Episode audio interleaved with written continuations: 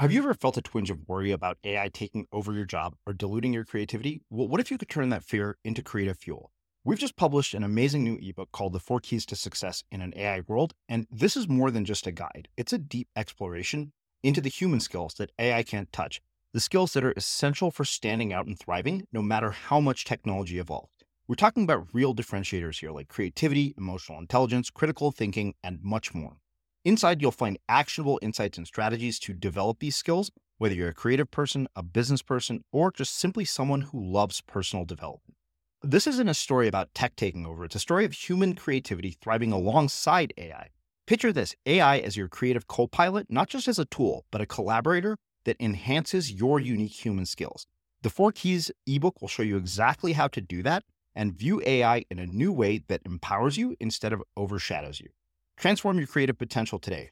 Head over to unmistakablecreative.com slash four keys. Use the number four, K E Y S. That's unmistakablecreative.com slash four keys and download your free copy. Uh, in terms of the new definition of success, I mean, I think at, at its most basic, we have, you know, previously defined the American dream as one individual, you know, creating wealth, and usually we define that monetarily for themselves and their family. So this is, you know, everything from the white picket fence and all of your, you know, needs are met within it um, to, you know, having a job that has a very clear trajectory, you know, straight up the ladder, uh, and, you know, that that you get all the glory and it's all about your individual hard work and giftedness, right? And so I think what I'm trying to argue for is kind of breaking apart that whole idea that success is an individual pursuit and instead thinking of success as an interdependent pursuit, that it's about the quality of life you can create by doing work that you find meaningful, that allows you to earn enough money by creating community around you, whether that's physically where you live or in co-working spaces, but really having this sense that your wealth is is most uh, you know accurately expressed through your relationships that the the more people that you have deep genuine and even daily relationships with the safer you'll be and probably the healthier and happier you'll be too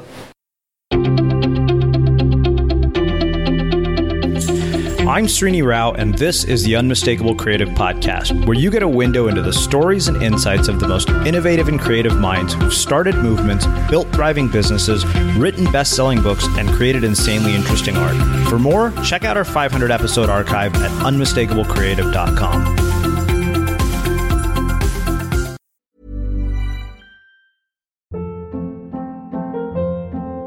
Hold up. What was that? Boring. No flavor. That was as bad as those leftovers you ate all week. Keke Palmer here, and it's time to say hello to something fresh and guilt-free. Hello Fresh. Jazz up dinner with pecan-crusted chicken or garlic butter shrimp scampi. Now that's music to my mouth. Hello Fresh. Let's get this dinner party started. Discover all the delicious possibilities at hellofresh.com.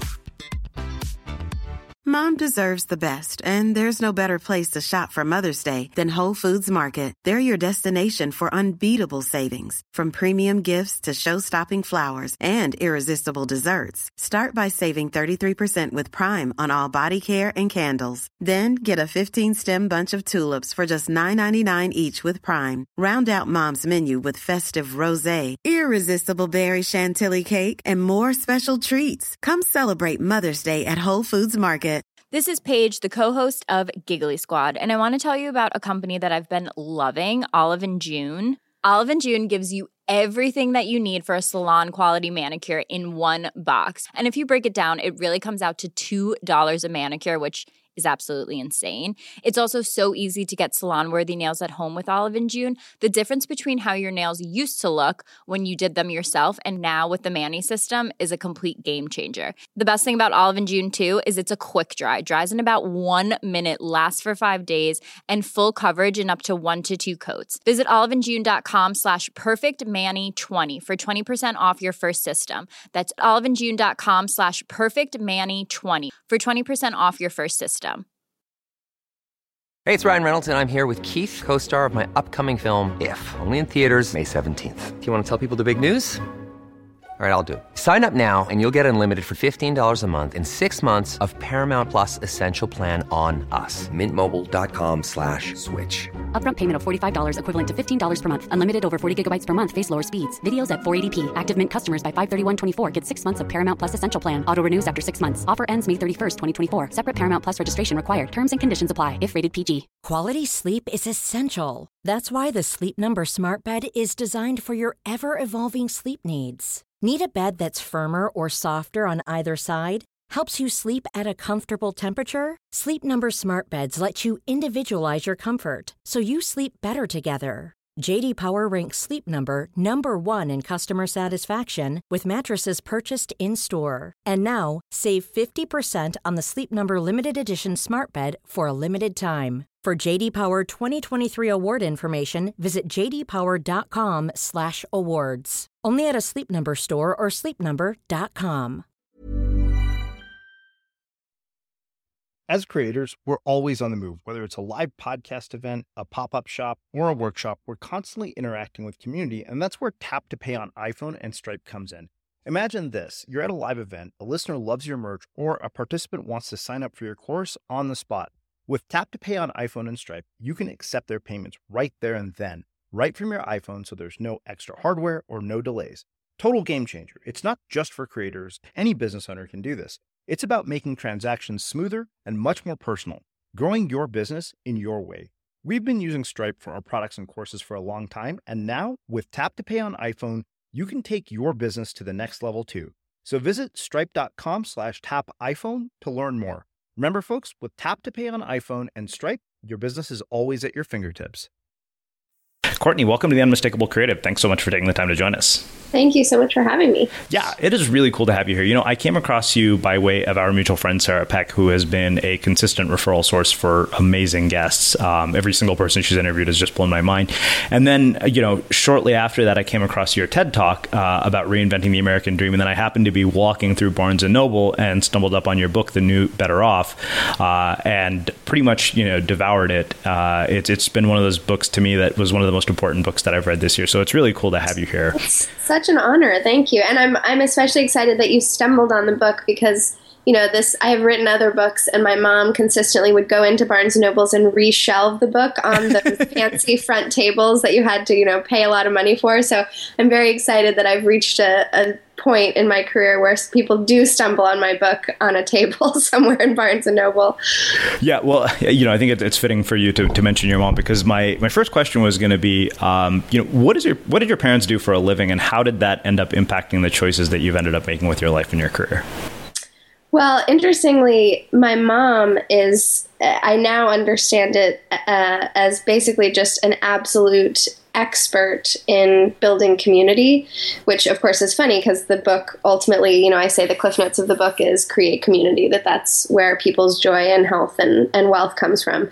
But growing up, I, I didn't really know how to even understand my mom's career because it was so random. Um, she was trained as a, a social worker so she had an MSW, and she started her career actually doing a lot of work in um, in aging homes for aging people. And she apparently caused a lot of trouble because she would like take them out to drink alcohol and have all these like awesome adventures. Um, so there was her first moment of sort of creating um, rebellious community, I guess you could say. And then after we were born, my brother and I have an older brother. Um, her career started to get more complicated because she was, you know, raising us and then doing kind of more freelance stuff. So she did a huge combination of things. But the most um, sort of well-known and I think influential thing for me was that she started something called the Rocky Mountain Women's Film Festival, which is in Colorado Springs, Colorado, where I grew up, and it's now the longest-running women's film festival in the world. And she started it with a friend. They knew nothing about film festivals, they'd never made a film. But my mom had gone to a film festival, and her instinct was that it was the most effective way to bring a huge amount of diversity of perspective to a, what was a very conservative um, and sort of narrow hometown, Colorado Springs. So she and this friend decided, okay, this is going to be our way of trying to, you know, raise our kids with more diversity and and just sort of introduce a wider range of perspectives to this town. And so it's still going today. And I grew up watching um, documentary films made by and about women um, while you know other kids are watching cartoons. I was watching like you know obscure, strange documentaries. I think you know my love of story was really born in that experience. Um, my dad, interestingly, is a bankruptcy lawyer. Um, I mentioned that in the TED Talk because he grew up in a very poor family that was constantly going bankrupt. So it's like, you know, pretty clear psychological line you can draw there that he himself became a bankruptcy lawyer. Um, and so he, growing up, had the much more traditional job um, as I witnessed it. Um, you know, came home from work and took off his fancy shoes and pressed his suit. And um, when I was little, I actually said to him, I want to be a lawyer when I grow up. And so he took me to work.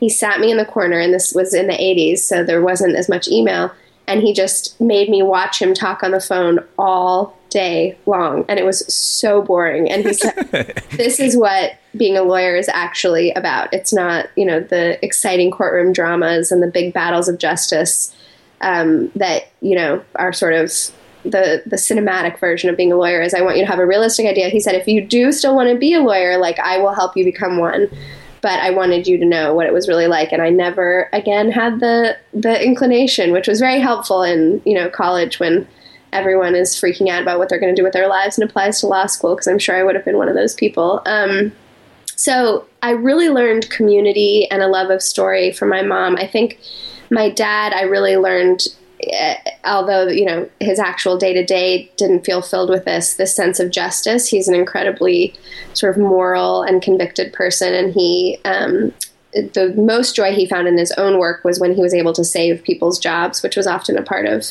the bankruptcy cases he would be a part of would be like big companies going bankrupt and how do you figure out how to protect the workers and that kind of thing. So I think that seed from him um, has influenced me a lot too.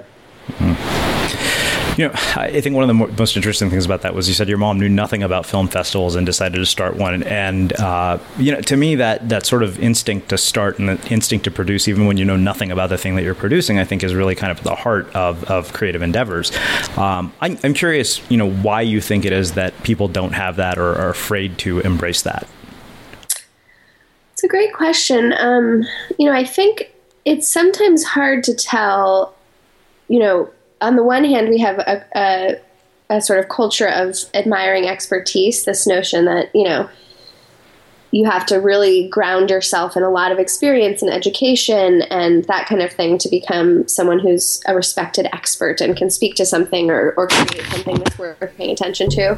Um, but on the other hand, I think we live in a time of, of kind of beginner's mind, to put it in a Buddhist way. And, you know, podcasts are the best possible example, I think, of, of something that – so many people are learning how to do um, on their own and and just creating incredible resources and incredible places for thinking and talking um, set you know which is what you're doing. So like case in point um, but i think you know there's that sense of of wanting from an individual's perspective i think there's a sense of wanting to know when is this something that beginner's mind is actually useful and maybe even better in some cases to be able to just jump in and try something? And when it, am i going to look foolish? When is it that i really do need some grounding in in sort of a historical perspective or a certain kind of mastery over certain kinds of skills?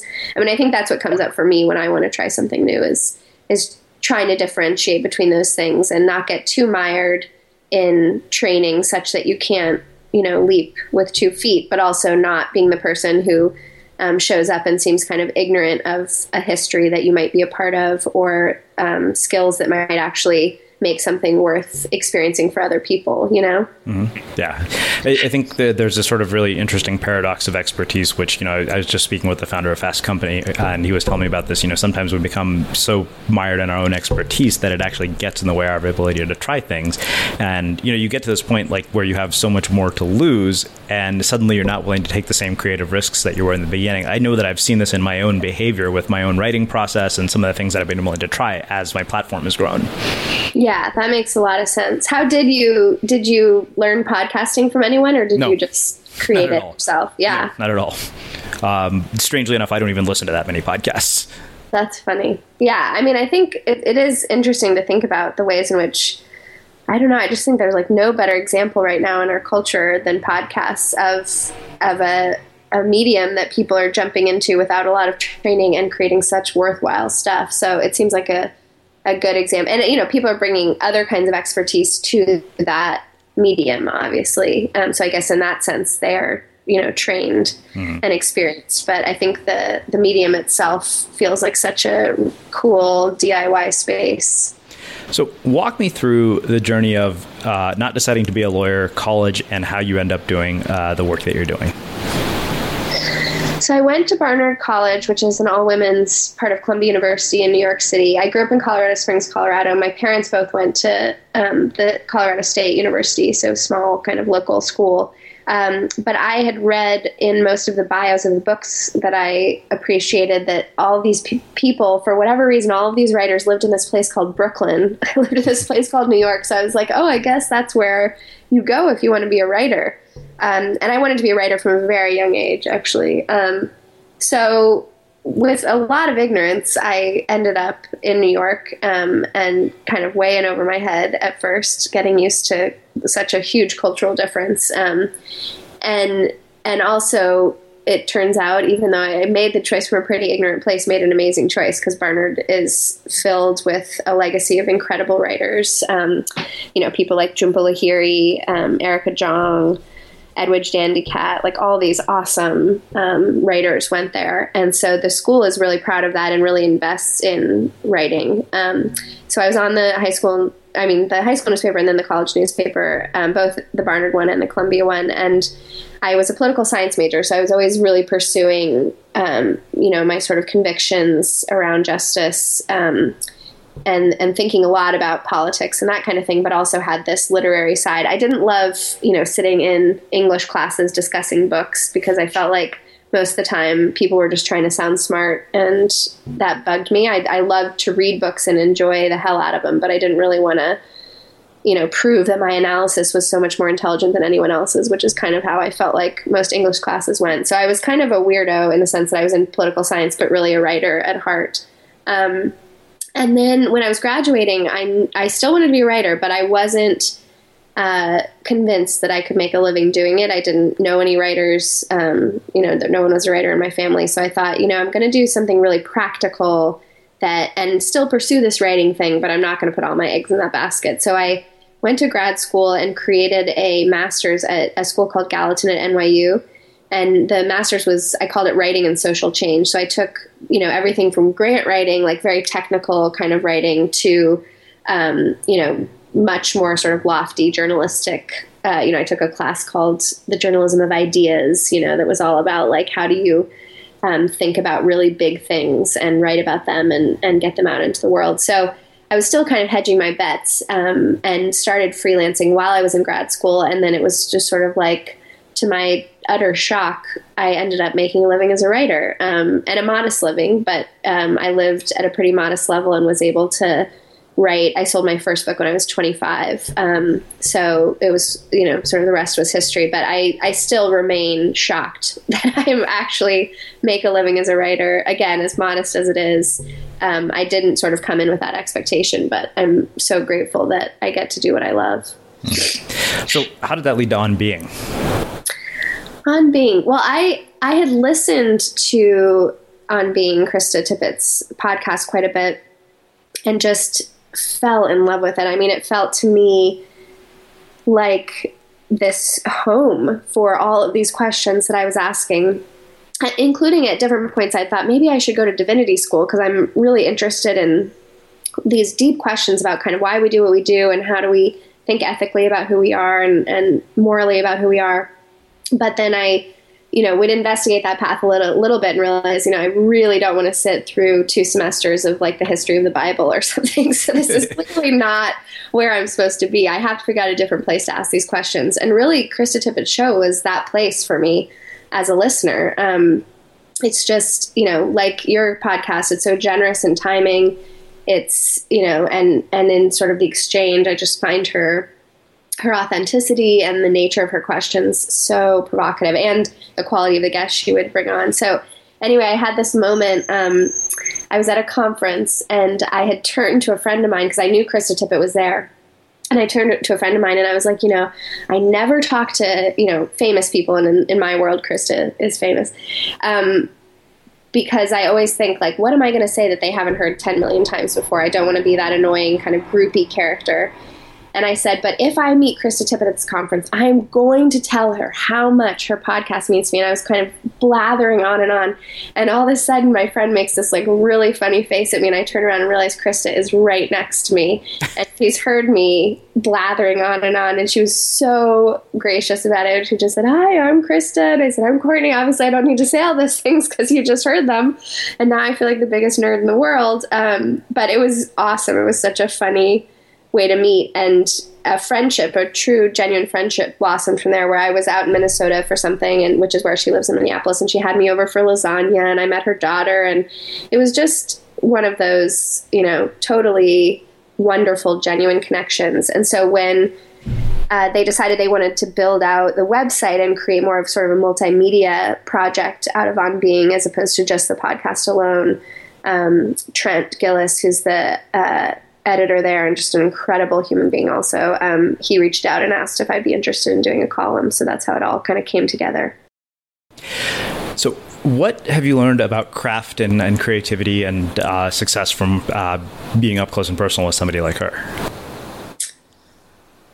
I have learned well i think one of the things is is to and you know i hope this is what i'm doing with this book is to really trust your own instincts about your own burning questions and to trust that other people in the world have those questions, even if there's not a super clear conversation happening about it. Um, you know, I think I've spent a lot of time in the media world thinking about kind of how do you sell an idea to someone. And um, I've done some work with an organization called the Op Ed Project where we teach people um, and particularly women and people of color who are less likely to be a part of these kind of important conversations in the world, we teach them to when you're pitching a story, you have to say, why now?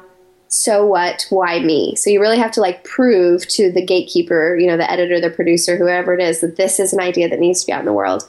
So I think I've spent a lot of time trying to think so strategically about how to, you know, sell my ideas and I think the cool thing about Krista is she teaches me this whole different thing, which is not worrying so much about selling your idea, but just trusting your instincts about the kinds of questions you're asking and that other people are asking those questions and just create great conversations. You know, go out and ask those questions in community or with, you know, one or two other people.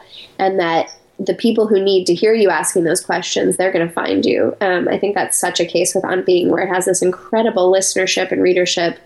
Um, and these are people who needed that space. They're people like me who maybe thought they needed to apply to divinity school, or you know, were unsatisfied with the their own religious institutions, or you know, hungry for a community of searchers um, and people who wanted meaning. And so she just created this thing. The other really amazing thing about Krista that is more businessy and less about what On Being is itself is that she broke from American public media to create her own media company. Uh, and that was just a few years ago, and it, I think it was a very brave move for her. She didn't know anything about, you know, owning her own business, but she knew that to have the creative control she wanted to have, she needed to do that. And so she, you know, getting back to our earlier conversation, did something that was hard and that she felt like a beginner at, um, and I think especially you know the older you are, the harder it gets in many ways to do that. But she she just did it, and I think she's thriving, and the organization is thriving. They have the most like gorgeous headquarters in Minneapolis um, that they put a lot of thought into designing to nurture everyone's creativity there and so I just I really admire the leader that she is internal to the organization as well as the voice she is out in the world. Well, let's do this. Um, let's get into the book, and I want to start by asking, you know, what what planted the seed for this whole idea of reinventing the American dream?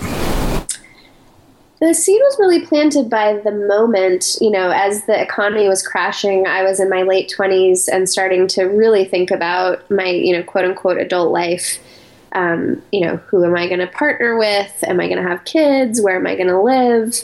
Is this really what I'm going to do for a living? How much money do I need? You know, sort of asking all these questions. And as I'm personally asking all these questions, there's this big economic and political shakeup um, with the the crash. And so I think for me, it was that convergence of the personal and political that made me wonder, you know, how do we define success now? And are we kind of worshiping at the right gods um, when we think about fancy jobs, high status, big houses, you know, all these things that I'd grown up around, um, both literally and in terms of kind of cultural narratives. And and I just didn't feel satisfied with with that image. I also felt like, you know, there are ways in which some of the wealthiest people I've known are the least happy, which sounds so obvious, but I think we kind of say that in passing and then we don't actually interrogate what that means about for those of us who are not particularly wealthy but what does that mean about money? What does that mean about you know what we build our lives around and the choices we make? And so it was you know i always write the book i need to read basically and i just felt like okay i need to ask these questions in kind of a larger context and see if there are other people who are also asking some of these questions. And also you know anecdotally i was just surrounded by people making really interesting choices and i felt like i was kind of connecting the dots on a lot of that and thinking there's something bigger going on here that's not just these individual people's choices i think there's kind of a new wave of um, of redefinition around success. Mm-hmm. So I guess you know how do you define what the the new American dream looks like? Um, and then I'd love to to go sort of in depth into each section of the book. You know, you, know, you talked about places that caught my attention. You know, financial decisions, um, the the you know area on attention, and, and, kind of the world we live in, that which seems to be uh, more and more le- leaning towards a short attention supply, and then the ideas of ownership, community, and ritual, and, and how all these things impact our lives. Yeah, so now I'm blanking on what the beginning of that sentence was. Oh, oh the definition of success, yeah. right?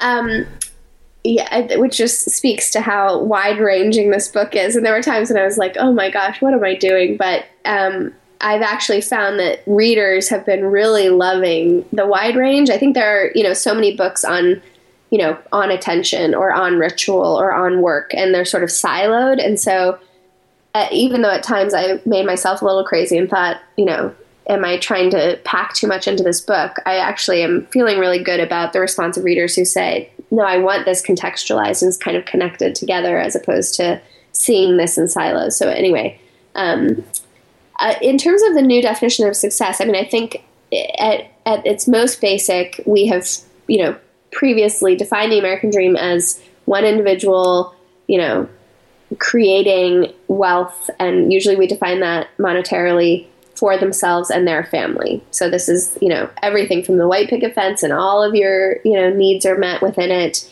Um, to you know having a job that has a very clear trajectory, you know, straight up the ladder, uh, and you know that that you get all the glory and it's all about your individual hard work and giftedness, right? And so I think what I'm trying to argue for is kind of breaking apart that whole idea that success is an individual pursuit and instead thinking of success as an interdependent pursuit, that it's about the quality of life you can create by doing work that you find meaningful, that allows you to earn enough money by creating community around you, whether that's physically where you live or in co working spaces, but really having this sense that your wealth is is most uh, you know accurately expressed through your relationships that the the more people that you have deep genuine and even daily relationships with the safer you'll be and probably the healthier and happier you'll be too. Wow Okay, well let's let's start with financial decisions because I think this is really kind of one of the the things that really challenges most people when it comes to meaningful work. You know, as somebody who graduated from business school with a mountain of student debt and just said to fuck it, fuck it, I'll just pay them, you know, minimum. Uh, I, I'm sure I probably haven't made the, you know, like it wouldn't be considered the wisest choice, but I also get to do the work that I do because of that. Right. Um, so I'm, I'm really curious, kind of, you know, what you've found have been some of the interesting financial decisions that you've seen people make, uh, you know, in the process of reinventing their own version of the American dream.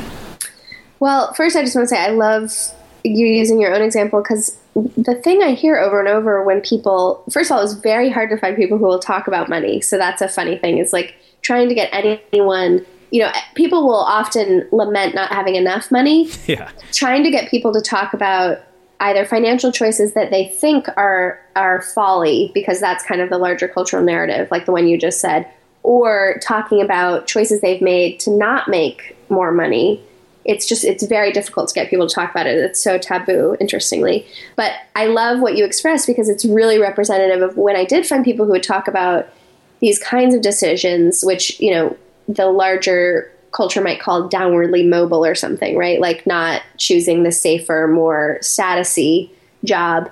Um, there's just this tremendous sense of liberation that you hear in people's voice. You know, it's like this freedom when you finally say, you know what, I'm not going to let these choices around money guide my you know guide my life it's like people just feel so freed up it's like you just get to shed this um, that that can really push you to live in a daily way that makes you miserable so I'll say that that it just it's amazing to hear the kind of liberation people feel by not choosing to make choices only based on how much money they make.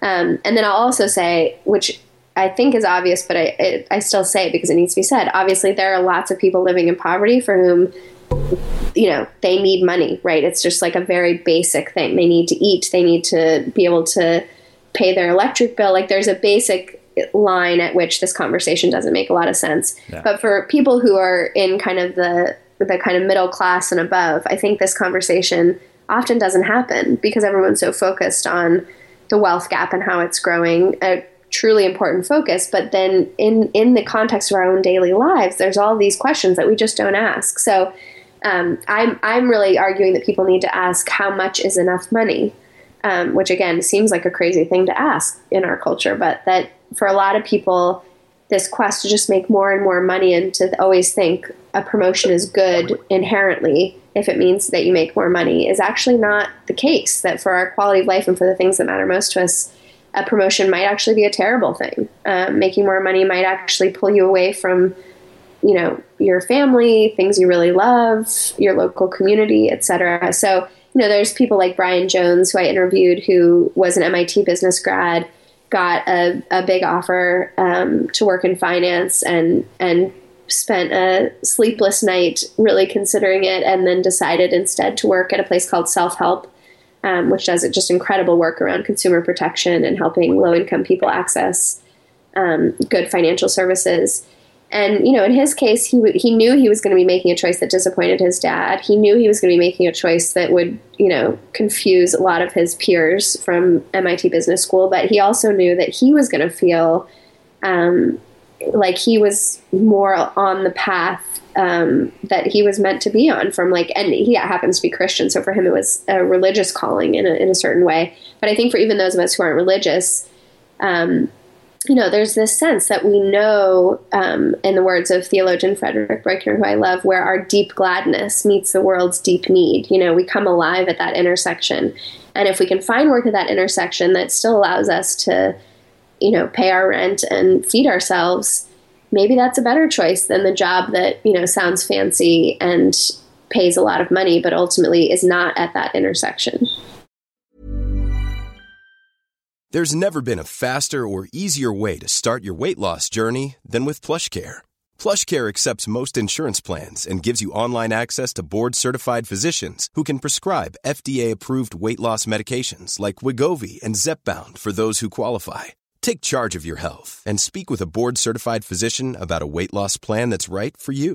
Get started today at plushcare.com slash weight loss. That's plushcare.com slash weight loss plushcare.com slash weight loss. Quality sleep is essential. That's why the Sleep Number smart bed is designed for your ever-evolving sleep needs. Need a bed that's firmer or softer on either side? Helps you sleep at a comfortable temperature? Sleep Number smart beds let you individualize your comfort so you sleep better together. JD Power ranks Sleep Number number 1 in customer satisfaction with mattresses purchased in-store. And now, save 50% on the Sleep Number limited edition Smart Bed for a limited time. For JD Power 2023 award information, visit jdpower.com/awards. Only at a Sleep Number store or sleepnumber.com. Life is full of awesome what ifs, and some not so much, like unexpected medical costs. That's why United Healthcare provides Health Protector Guard fixed indemnity insurance plans to supplement your primary plan and help manage out of pocket costs. Learn more at uh1.com.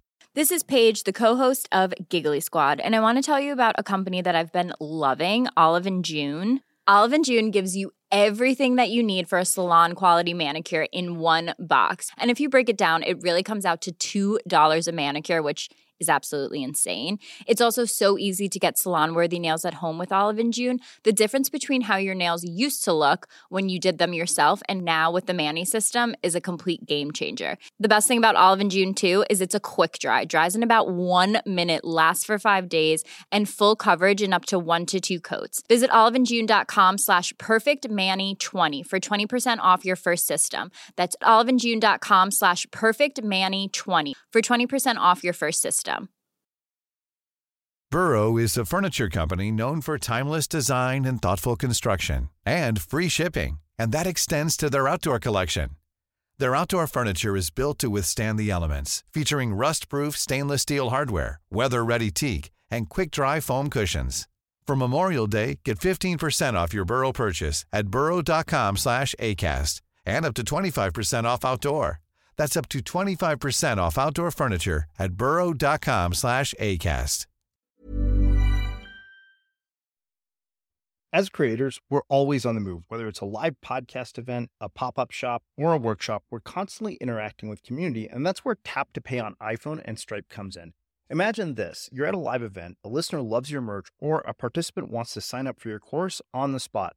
With Tap to Pay on iPhone and Stripe, you can accept their payments right there and then right from your iPhone so there's no extra hardware or no delays. Total game changer. It's not just for creators, any business owner can do this. It's about making transactions smoother and much more personal, growing your business in your way. We've been using Stripe for our products and courses for a long time, and now with Tap to Pay on iPhone, you can take your business to the next level too. So visit stripe.com slash tap iPhone to learn more. Remember, folks, with Tap to Pay on iPhone and Stripe, your business is always at your fingertips. Wow. So one other thing I have to ask you about this, um, you know, I know that d- throughout the book you've you made reference to uh, to your daughter, and you know we're talking about financial decisions. So I, I, knew that this wouldn't. There's no way I could get through this conversation without asking you about this. Um, what are your thoughts on the current state of education, and how do you think about it for you know for for the perspective of your own daughter, considering that we've got this incredibly uncertain future ahead of us? Yeah, well, and I actually have two daughters now. I um, I the book was published in September, and my second daughter was born in late July. So I feel like I was congratulations birthing a lot. Thank you. Um, yeah, so I yeah I've been thinking about this so much, and actually I've been thinking about it not only in terms of kind of education, the straightforward way we think about it, but really in terms of my I feel like parenting has deepened my ethical angst because I see the way in which particularly among like white elite parents, there's this this idea that in the same way that I was just talking about that you can never make enough money, there's kind of this underlying assumption that you can never spend enough energy, time, money on your kids, that your job is to just pour all of your resources into them. And and on the one hand, I feel that, right? Like I'm obsessed with my daughters. Um, I just cannot get enough of them. I also, of course, want to throw them out of uh, well the toddler out the window sometimes so like have a realistic relationship with her. But you know i am obsessed with them. I want them to have every awesome experience in the world. But i'm also really clear that i'm at this juncture where my cho- my personal choices about my kids and the way in which I pour my resources into them are directly related to the continued injustices in the world and in this country and it doesn't show up anywhere so much as with regard to education right? So i have my oldest daughter is three, so she's in preschool. Um, and I have to start thinking about where is she going to go to kindergarten, where is she going to go to elementary school, and and I live in Oakland, which has is known for pretty bad public schools, and a lot of the elite parents around here like hustle to get their kids into very specific charter schools or pay for private school, etc. So I really am feeling this this strong sense of okay, where is the conversation about the way in which white, and I use that as kind of a stand in, but kind of white elite parenting is at the root of why our public education system sucks? Because we have this huge population of people with a lot of resources who are pouring it all into making sure their own individual kids get good education rather than that the larger population gets a decent education. Um, so I'm like very alive with those questions right now. I don't have any answers about them, but that as I've started to write about this a little bit in my On Being column, I've had a lot of people comment and they say, don't put your values above your kids.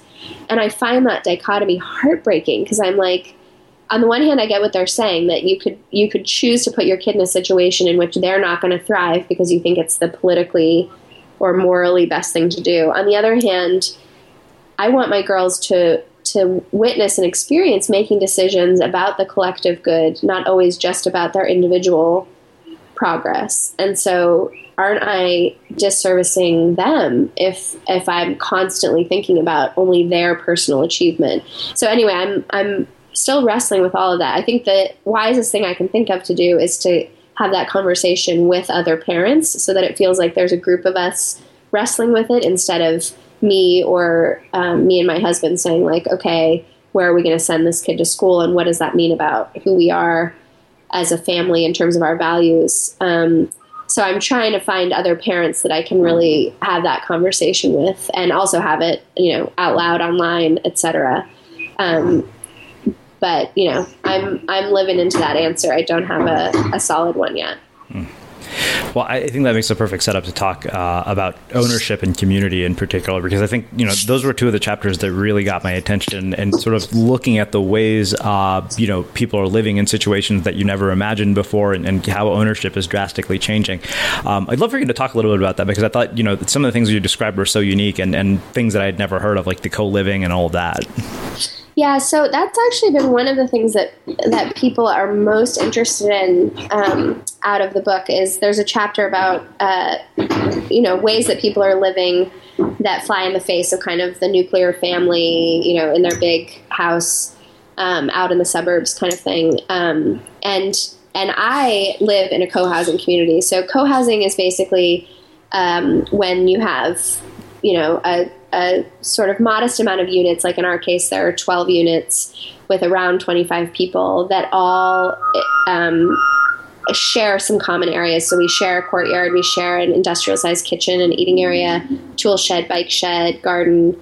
Um, and twice a week we eat dinner together, and then once a month we work on the land together. So just last Saturday we were all, you know, woke up in the morning, ate breakfast together, um, Tom, who's in his 50s, did a reading from Wendell Berry. And then we all went out and figured out what needed to be done. So we were weeding and, you know, uh, trimming the blackberry bushes back and tying them up and um, power washing the solar panels and that kind of thing. So, um, so it's an incredible way to live. It's it's our community is intergenerational, and it was founded as a Christian community, but is now interfaith. And I just can't say enough about the way in which um, living in this community writ large, but also especially parenting and becoming a new parent in this community has been so supportive, um, and it's it's really taught me a lot about the ways in which our friendships, as meaningful as they are, can sometimes you know they have their limitations, and I mean that insofar as the proximity of living in community, of kind of running into people in the courtyard has made all the difference for me at this really busy time of life. Um, there are moments when I'll be like holding my cell phone in my hand, thinking like, "Who can I call about this problem?" And I kind of cycle through names, and I think with each one of them, I'm like, "Well, she's super busy because I know she's in the middle of this thing," and like you know, I know my brother would be down to have the conversation, but I'm not sure if we can have it right now, and I need the answer right now. You know, I can kind of always think of why I don't pick up the phone and call certain friends at certain moments. But when you live in community, you just smash right into someone and you say, Does this diaper rash look deadly? And, you know, your neighbor says, No, you're fine. And you, you're just over it, right? It's like, it's this capacity to just run into each other and get our needs met immediately has been such a gift to me, and I wish it for more people. Unfortunately, co-housing it came to America 25 years ago. Um, it's the sort of epicenter of it is in Denmark. Surprise, surprise, but um, it has not spread the way I wish it had, and I, you know that's for a number of pragmatic reasons. It's like very difficult to create communities like this, both from a group process perspective, but also kind of financially and structurally. Mm-hmm. Um, but also I think there's just been a lack of of awareness about it. So I'm I'm excited on that front. I feel like I'm really playing a role in spreading the word about the fact that this exists, and also that it doesn't ha- even have to exist in this pure of a form. It can exist in other ways. You know, a lot of people are doing retrofit uh, co-housing where they kind of knock down fences behind their houses and don't necessarily have a formal shared space, but do a rotating potluck. Or you know, people are just figuring out other ways to do it that are a little less resource intensive. Um, and I'm so heartened by that because I, I just think it makes a huge difference in your quality of life. What are the things you don't like about it? Um, you know, it's a it's a lot of intimacy. It's like a commitment in the same way a marriage is. So, you know, there are people in the co-housing community who I wouldn't necessarily be best friends with. Um, in some ways, I don't. That I wouldn't say that's something I don't like about it because I actually think there's something really beautiful about living in community with people that you wouldn't choose as your best friends. I kind of like that as it's just sort of like a spiritual practice because that's you know what life is is like living with people you wouldn't necessarily choose. Um, but so there's that, and then actually for the people who I am closer with, you know, I have the same fights I'd have with them that I would have with any friend. So there are moments when we have to um, kind of talk through things. And, you know, relationships are hard. So relationships within co housing are hard too. Um, on a very pragmatic level, cooking for, you know, 30 people is not easy. We do that twice a quarter. So it totally, the labor and challenge of that are totally outweighed by the fact that every Thursday and Sunday night, I, my whole family walks over to the common house, eats and leaves, and I don't have to think about it or clean anything, etc. So it is outweighed by that. But my husband and I are still uh, kind of cultivating our food for 30 people skills there. We've had to order pizza once which was a great moment where everyone was like oh yeah it happens to everybody. This is your rite of passage. Like we're so glad you had to order pizza. But otherwise we do try to make kind of nutritious meals for everyone which can be hard you know, I think one of the other things that I thought was really interesting about the, the co-housing section was, you know, this idea of a teenager being able to talk to somebody other than their parent about an issue that they are not necessarily comfortable taking to their parent. Like I can tell you, there's so many things that you know I could never talk to my parents about at that age. Yeah, totally. That's yeah. This idea Bell Hooks had of revolutionary parenting.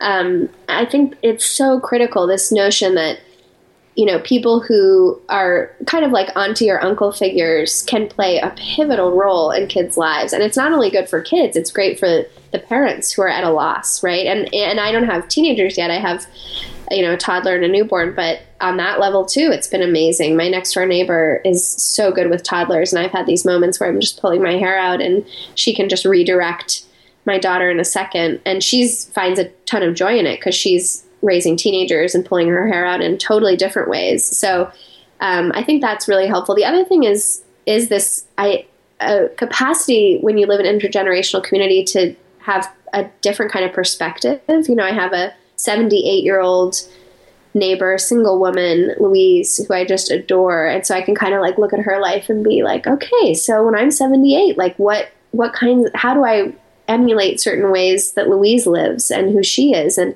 then I look at my neighbor across the way who has two boys in high school, and you know she's in her uh, inching towards her early 50s and i think okay so that's me in my 50s what do, what do i like about what kate's doing? And i just think we so often live in these siloed communities generationally. And so it can make it very hard to understand like who we want to be 10 years from now. And, and i find that really comforting and inspiring too Mm, wow. So I have to ask you about the chapter on attention because I thought it was it, that was really interesting because it, it, it, seemed kind of out there in terms of you know in terms of where it fit in, but I got it because it was something I related to tremendously as somebody who spends a lot of time writing and creating, and the fact that my next book is really about this subject that you know that that thing that I tweeted about you know what you spend your limited attention on will become your life, and I was like, wow, that's so simple but so life changing. Um, so I'm, I'm curious, kind of you know what you learned about that and what sort of the important take. How does that fit into the bigger picture of, of this idea of reinventing the American dream? Well, I, when I was thinking about how does our generation's grappling with this notion of, of quality of life differ from how our parents or our grandparents might have, the thing that just felt like it flashed in my head in you know neon lights was attention, right? Just this notion that um, you know all of us are battling how our relationship with our cell phones, our relationship with our capacity to be present with people, um, you know, where and how we spend our energy, and just the um, the total information overload that we're all grappling with. And I felt like that is so central to how you know we now try to create the good life, or um, for many of us feel like it evades us is is because we're just so overwhelmed by the amount of information we're we're taking in. So I wanted to look at that um, and in the course of looking at it, I found that on the one hand, I did want to think about kind of individual willpower and and kind of how do we um, you know, individually make rules for ourselves about when and how we use our cell phones or, you know, how much we're online versus off, et cetera. But I also got interested in thinking of it from a collective perspective, which is why I profiled a, a designer because I thought, you know, there are ways in which all of these devices are designed such that they make that information overload better or worse for us, or make it easier or harder for us to pay attention to the things we really want to pay attention to. Um, so that feels that f- felt a little more promising to me. I mean, I'm I think that you know a lot of people are talking about attention, and too often for me, it feels like it becomes this just exercise in self hatred because you feel like, oh, why am I such a failure at this? Um, so I wanted to think more about kind of collective solutions to some of that. Uh, wow.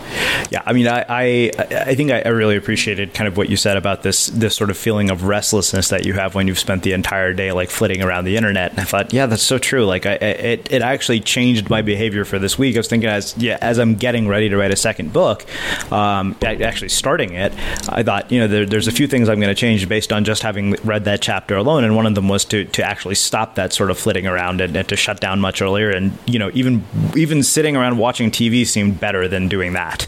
Yeah, that's so interesting. Yeah, all the all the neurological research shows that we are not effective when we think we are at that flitting around, which I find interesting because there are moments when I think I'm being effective, or at least I'm enjoying it. Um, so it's interesting that the research contrasts with that. I will give you, in case it's useful, my my writing practice, um, which is that I've learned to do, and I really had to learn to do this as a mom of you know two little ones and writing this book was to turn off the Wi-Fi and take a pad of paper and put it right next to my computer, and then as I was writing, I would just write down anything that I would have Googled if my Wi-Fi had been on, mm-hmm. and then I go back at the end, you know, set a certain amount of time for myself, so say two hours, and then go back after the two hours, go through the entire list and decide what was actually worth Googling, like what did I actually need in order to substantiate something I was writing.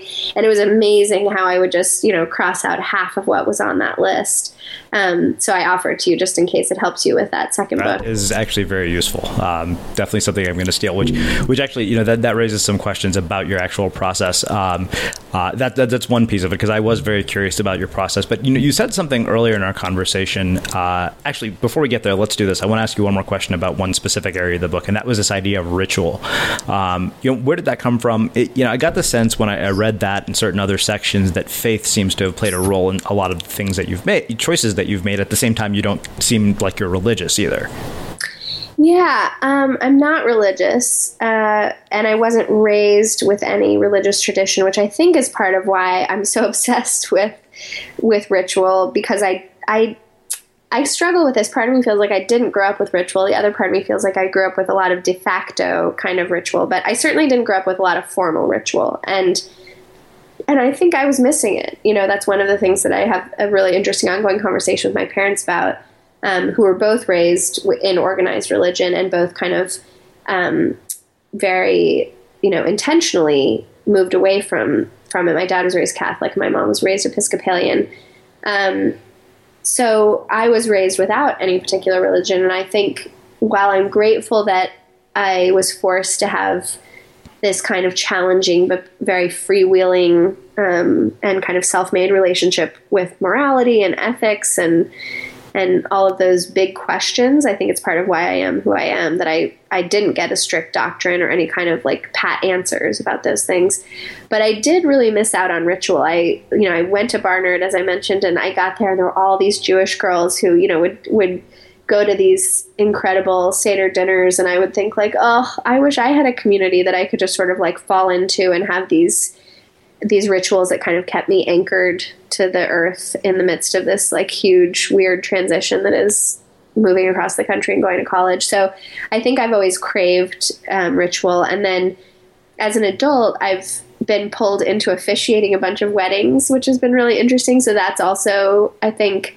led me to think about how do we create again sort of agnostic rituals, rituals that are that are honoring of of history and honoring of the generations before us, but also really made of of stuff, meaning you know words and actions and sentiment that we feel is genuine to who we are now.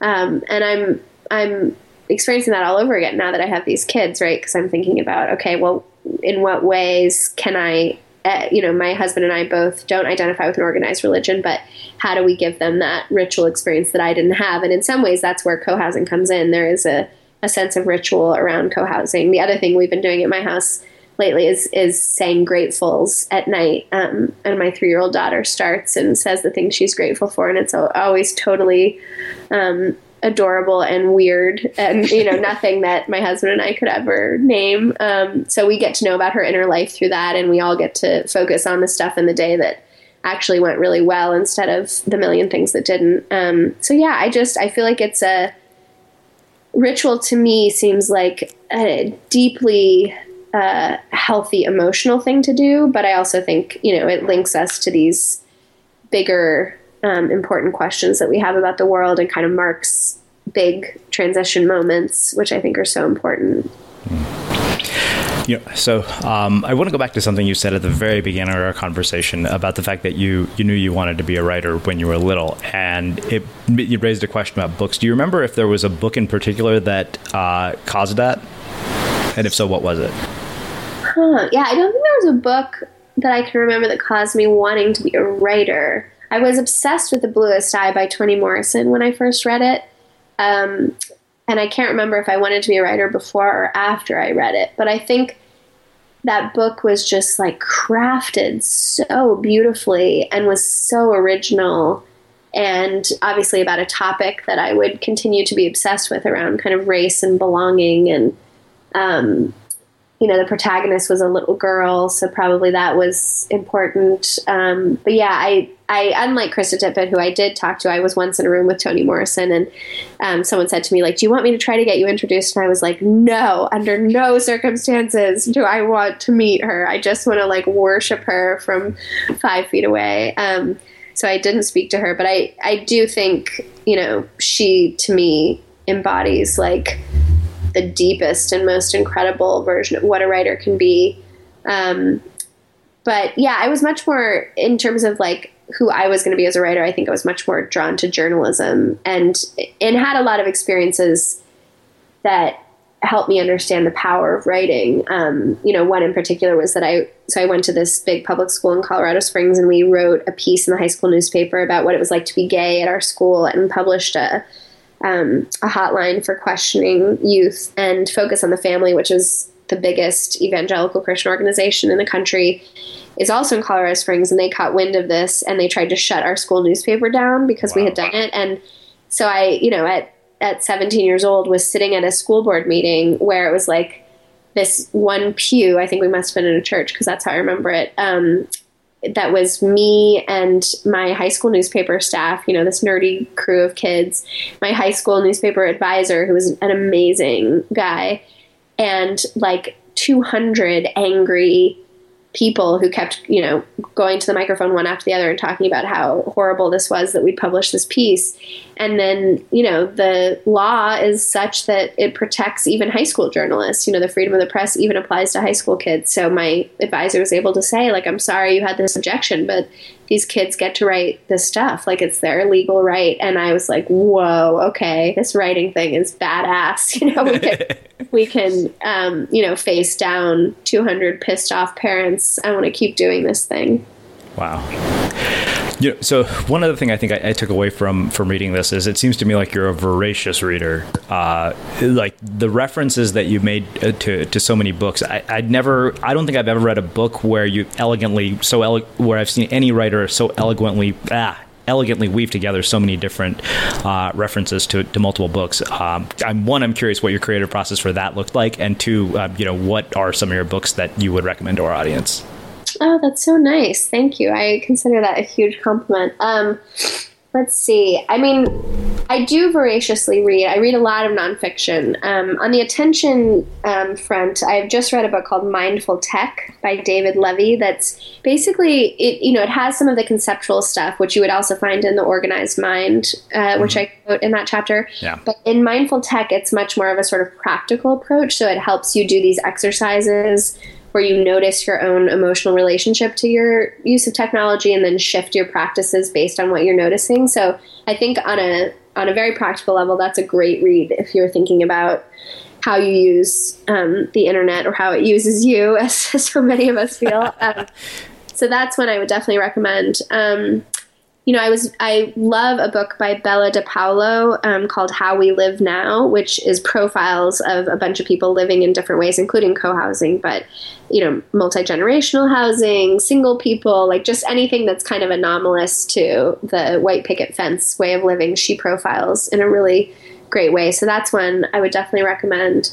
Um, I'm just starting to read a book that someone read my book and said, I can't believe you and this guy haven't met up because um, your books have so much in common. It's called Small or Small City, Slow City, Slow City. It's called Slow City, and it's about a guy who um, moves into Manhattan but tries to live a kind of Walden like um, existence where he only works, I think it's two days a week, maybe three days a week, um, and otherwise uh, just tries to you know, live this incredibly sustainable, mindful life. So I'm starting to read that, um, which has been fun. Uh, but I'm also very influenced by even stuff like Cheryl Strayed's advice columns, um, or How to Be a Person in the World is a book I just read that I loved. Um, I love Wendell Berry's book, What Are People For? Um, he's just such a, a hero to me. He's an incredible writer. Um, so those are just some of them. I mean, I could go on forever. Uh, yeah, I can imagine just based on having read the book. I was like, wow.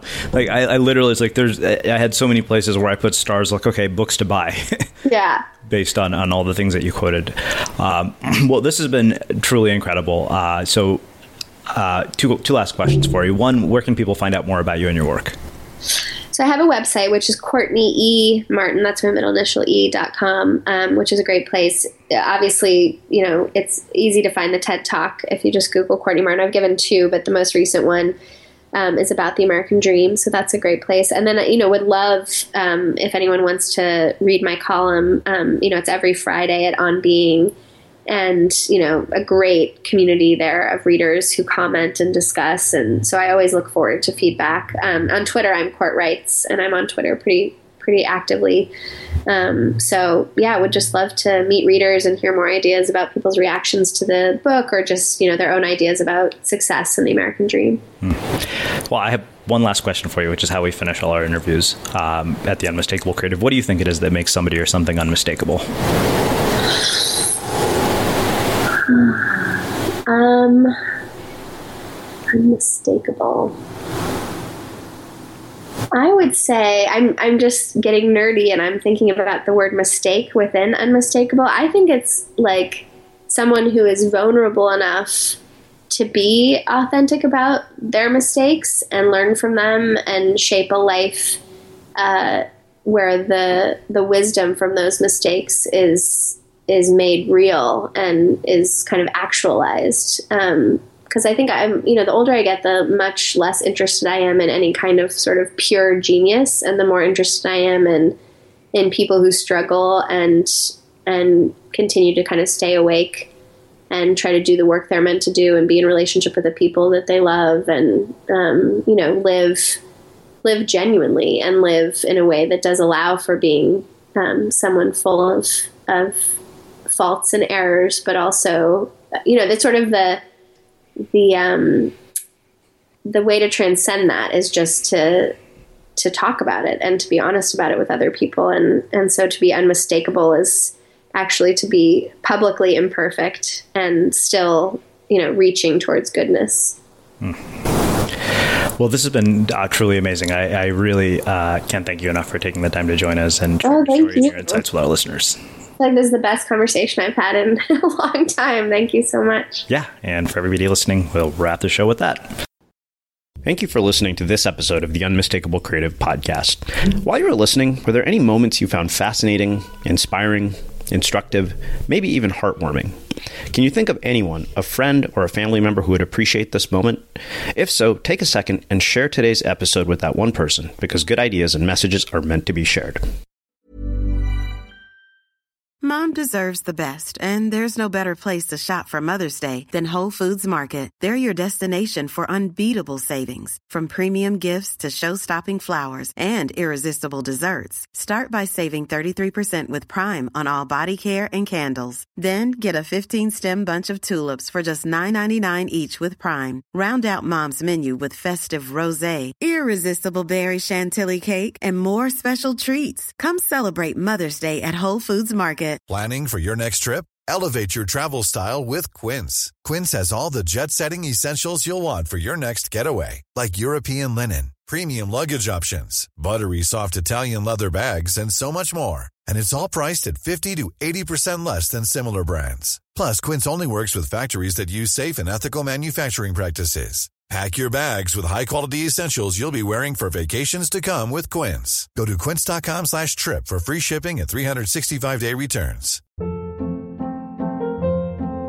Hold up. What was that? Boring. No flavor. That was as bad as those leftovers you ate all week. Keke Palmer here, and it's time to say hello to something fresh and guilt-free. Hello Fresh. Jazz up dinner with pecan-crusted chicken or garlic butter shrimp scampi. Now that's music to my mouth. Hello Fresh. Let's get this dinner party started. Discover all the delicious possibilities at hellofresh.com. Planning for your next trip? Elevate your travel style with Quince. Quince has all the jet setting essentials you'll want for your next getaway, like European linen, premium luggage options, buttery soft Italian leather bags, and so much more. And is all priced at 50 to 80% less than similar brands. Plus, Quince only works with factories that use safe and ethical manufacturing practices. Pack your bags with high-quality essentials you'll be wearing for vacations to come with Quince. Go to quince.com/pack for free shipping and 365-day returns. Mom deserves the best, and there's no better place to shop for Mother's Day than Whole Foods Market. They're your destination for unbeatable savings, from premium gifts to show-stopping flowers and irresistible desserts. Start by saving 33% with Prime on all body care and candles. Then get a 15-stem bunch of tulips for just $9.99 each with Prime. Round out Mom's menu with festive rosé, irresistible berry chantilly cake, and more special treats. Come celebrate Mother's Day at Whole Foods Market. Imagine the softest sheets you've ever felt. Now imagine them getting even softer over time. That's what you'll feel with Boll and Branch's organic cotton sheets. In a recent customer survey, 96% replied that Bowl and Branch sheets get softer with every wash. Start getting your best night's sleep in these sheets that get softer and softer for years to come. Try their sheets with a 30-night guarantee. Plus, get 15% off your first order at bollandbranch.com. Code BUTTERY. Exclusions apply. See site for details. Have you ever felt a twinge of worry about AI taking over your job or diluting your creativity? Well, what if you could turn that fear into creative fuel? We've just published an amazing new ebook called The Four Keys to Success in an AI World. And this is more than just a guide, it's a deep exploration into the human skills that AI can't touch, the skills that are essential for standing out and thriving, no matter how much technology evolves. We're talking about real differentiators here like creativity, emotional intelligence, critical thinking, and much more. Inside, you'll find actionable insights and strategies to develop these skills, whether you're a creative person, a business person, or just simply someone who loves personal development. This isn't a story about tech taking over, it's a story of human creativity thriving alongside AI. Picture this AI as your creative co pilot, not just as a tool, but a collaborator that enhances your unique human skills. The Four Keys ebook will show you exactly how to do that and view AI in a new way that empowers you instead of overshadows you. Transform your creative potential today. Head over to unmistakablecreative.com slash four keys. Use the number four, K E Y S. That's unmistakablecreative.com slash four keys and download your free copy.